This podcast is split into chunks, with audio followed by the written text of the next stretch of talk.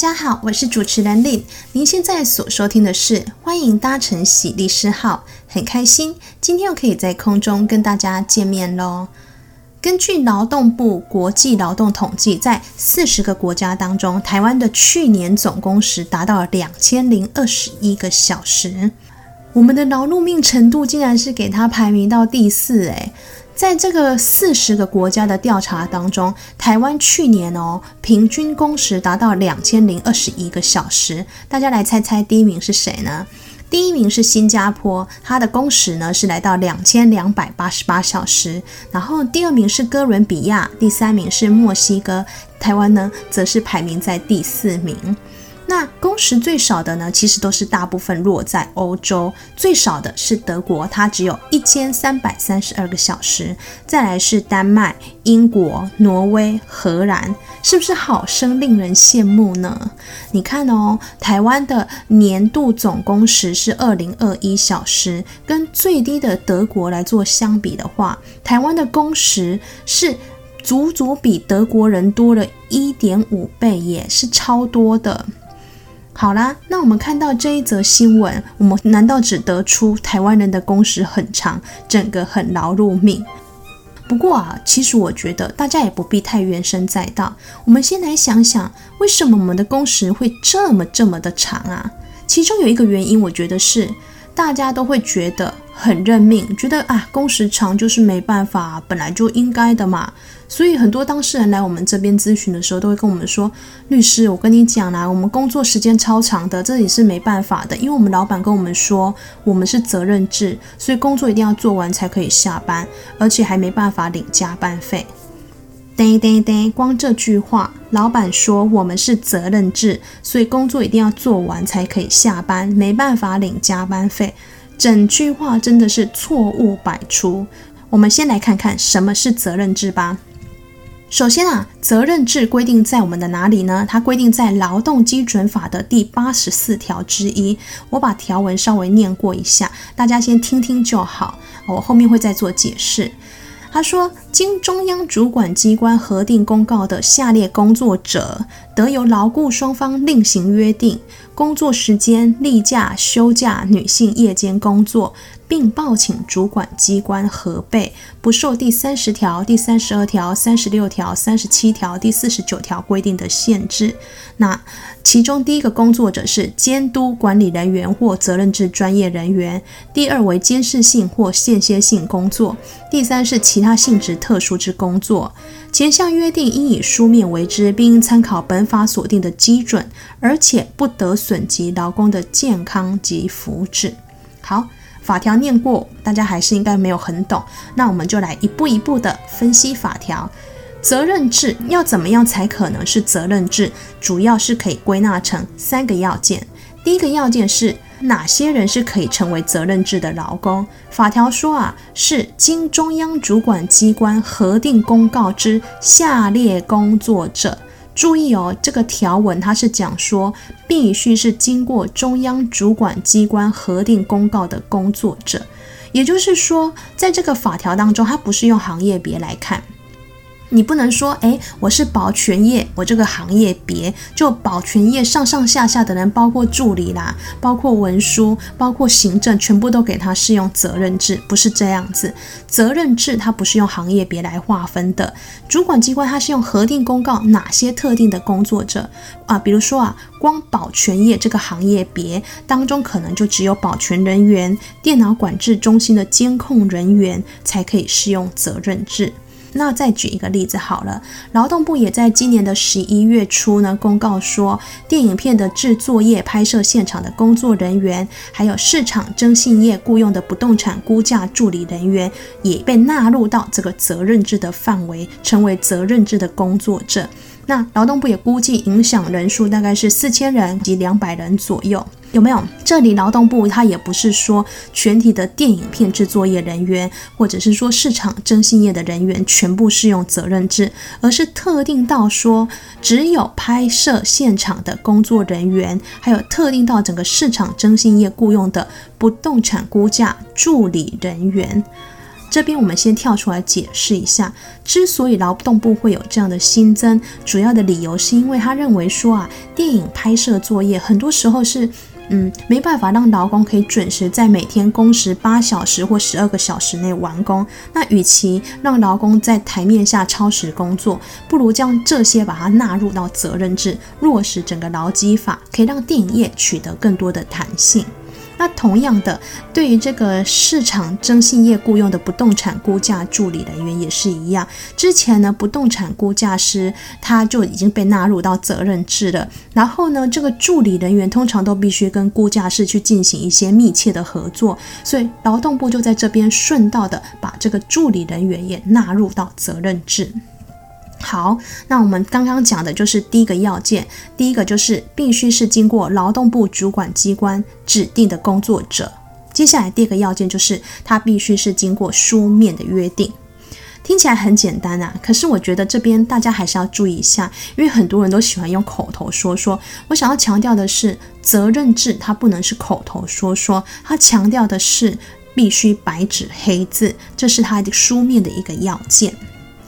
第三个要件就是它必须经过主管机关的核备，这个要件非常重要，提醒雇主朋友要特别的注意。因为实务上认为说，如果劳雇双方想要责任制，在这个责任制的契约没有经过主管机关核备，就等于你是没有约定，等于你还是要回归到劳基法各款的限制，就超出的正常工时部分，甚至国定假日出勤这些，你都必须给劳工加班费。所以要让责任制规定有效，你必须要经过主管机关的核备。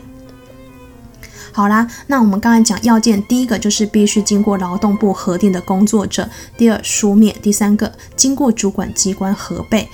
假设说啊，这三个要件都符合了，原则上就是可以适用责任制了。那么就有个问题啦，适用责任制到底跟一般的劳工会有什么不同呢？这个啊，责任制的重点呢、我们刚刚有讲过，就是会排除劳基法的部分规定，像刚才前面念那个八十四条之一的一个法条，它就会说啦，它可以排除呢工作时间、例假、休假、女性夜间工作的这一个规定嘛。我们在这边先帮大家归纳几个比较跟一般的劳工会有所不同的几个部分。第一个呢，就是责任制的劳工，他的工作时间会比较长。责任制它可以让劳工超过正常工作八小时，还可以继续工作。这边也要跟大家先说明一下，所谓的责任制，不是我们一抬出责任制这三个字，工作时间你就可以无限上纲。责任制它只是表示说，你工作时间你可以比一般的劳工，比如说一般劳工可能呃正常工作时数是八小时，责任制的劳工可能正常工作时数就可以来到十个小时，而且呢，如果责任制的劳工他要加班，顶多也只是再加两个小时，一天的工作时数就可以来到十二小时。而且哦，这个加班呢，也是要给加班费。责任制一样，只要你超过双方约定的正常工时部分，劳工的加班一样要给加班费哦。所以说，责任制劳工的工作时数还是有一定的限制，不是叫责任制就是做到死。至于呢，到底哪一种的特定工作者的责任制劳工工作可以到几个小时？这个呢，我们就必须看各地的主管机关它的一个工时审查标准了。因为各地主管机关它的工时审查标准会针对每个特定工作者的工作时数去做规定。我们以台北市政府审查适用劳基法八十四条之一工作者工作时间为例子好了，像是呃。保全业的保全人员、电脑管制中心的监控人员为例好了，遇到有紧急状况，每日正常工作时间连同延长工时，它甚至是可以来到十四个小时的。好啦，那这就是劳基法的正常工作时间跟加班延时工作的规定。再提醒一下各位，责任制虽然对工时是放宽的，它可以让责任制的劳工比一般劳工多工作几个小时，但不代表责任制的劳工上班就不用打卡，毕竟责任制它只是排除劳动基准法的部分规定，那其他呢还是要回归到劳动基准法的适用，不是叫责任制就就可以跳脱劳基法喽。第二个，责任制的例假日呢，它也是可以进行调整。那这边的调整不是说责任制的劳工就完全没有例假日，只是说它可以可能不像呃一般劳工必须要七休一，但责任制的劳工至少必须要十四休二。然后呢，呃，责任制一样，它也有国定假日，只是说这个国定假日，员工跟雇主是可以进行调移的。也就是说啊，所谓的责任制，最主要的就是要让工时的设计上可以去更弹性。所以责任制最大的特色就是放宽工时，连带的它会在例假日或是国定假日也会些微的跟劳动基准法的一般劳工有一点不同。但是大家永远都要记得一件事：责任制只有。部分不同，其他部分还是有劳动基准法的适用，它不是全然排除劳基法的适用。最后呢，如果大家手边有法条的话，也可以再注意到八十四条之一的第二项，他说这个责任制的约定是不能损及劳工的健康跟福祉。这边呢、可以提醒雇主一定要特别注意。因应产业不同的形态，虽然法律在工时上有放宽，给予一定的弹性，但是，当雇主你想要采行责任制的时候，比如说可能是前面提到的保全人员、电脑管控中心的监控人员，他们的工时会比一般劳工长很多。那雇主在这个劳动管理上就要特别的去注意劳工的一个健康，还有身心状态。比如说啊，他雇主可能要定期提供劳工健康检查。或者是说，我们可以在工作场所中提供劳工疏解压力，或者是可以运动的一些器材，避免劳工因为责任制而产生一些过劳的疾病哦。讲这么多，我们回到我们节目一开始的那一句话，当事人不是说吗？老板说我们是责任制，所以工作一定要做完才可以下班，没办法领加班费。这句话，大家现在是不是可以开始挑出他所有的错误了呢？我们来挑他的错误。第一个，他说老板说我们是责任制，这句话就先是错的。因为呢，我们刚才有讲过，要符合责任制有三个要件。第一个就是劳动部核定的工作者，第二是书面，第三是经主管机关核备。那里面没有一个要件叫做老板说。不是说老板说我们是责任制就一定会是责任制，一定要符合责任制的三个要件才会有责任制的适用。第二个，他说啊，所以工作一定要做完才可以下班，这也不对吧？责任制，我们刚刚有讲过，它必须依据地方主管机关的一个工时审查正常工作时数，还有它可以延长的工作时数，不是说工作一定要做完才可以下班，毕竟工作永远是做不完的，所以责任制绝对不是要你做到死。